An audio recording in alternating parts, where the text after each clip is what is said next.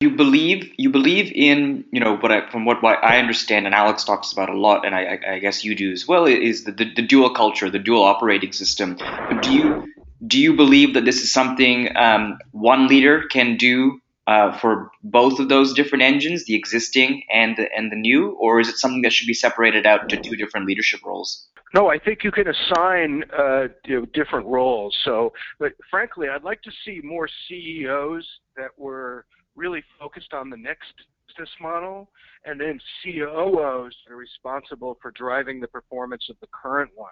There's far too many CEOs who are really behaving as if they're they're the chief operating officer and think that their task is about how to drive and strengthen the current business model when what they really should be doing is figuring out what the next dream is, you know, and what the next model to deliver on that dream is. Because if it's true that business models don't last as long as they used to, somebody has to be focused on that horizon uh, and I believe the I believe it has to be the CEO because it really requires lot of strong leadership, the existing business model and new ones as they start to take shape.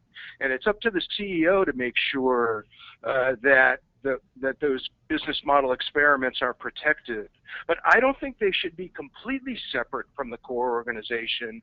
I, I call it a connected adjacency or a sandbox that has a real connection back to the core. And I want it to be connected for two reasons.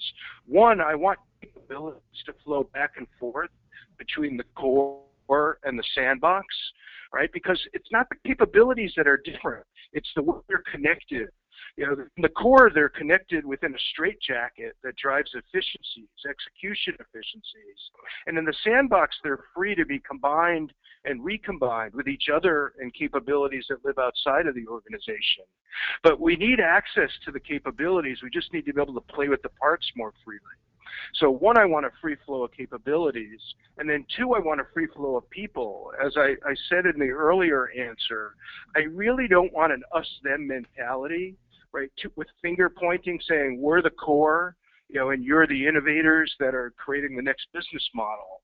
Uh, we have too much of that going on. What we really want is we're all on the same team, and we need to be really good at both things: driving execution of the current business model and experimenting and exploring entire new ones. And I want people to move back and forth, and I want some balance uh, between them. And I think that's the art of this leadership and why the CEO needs to play a direct role in this.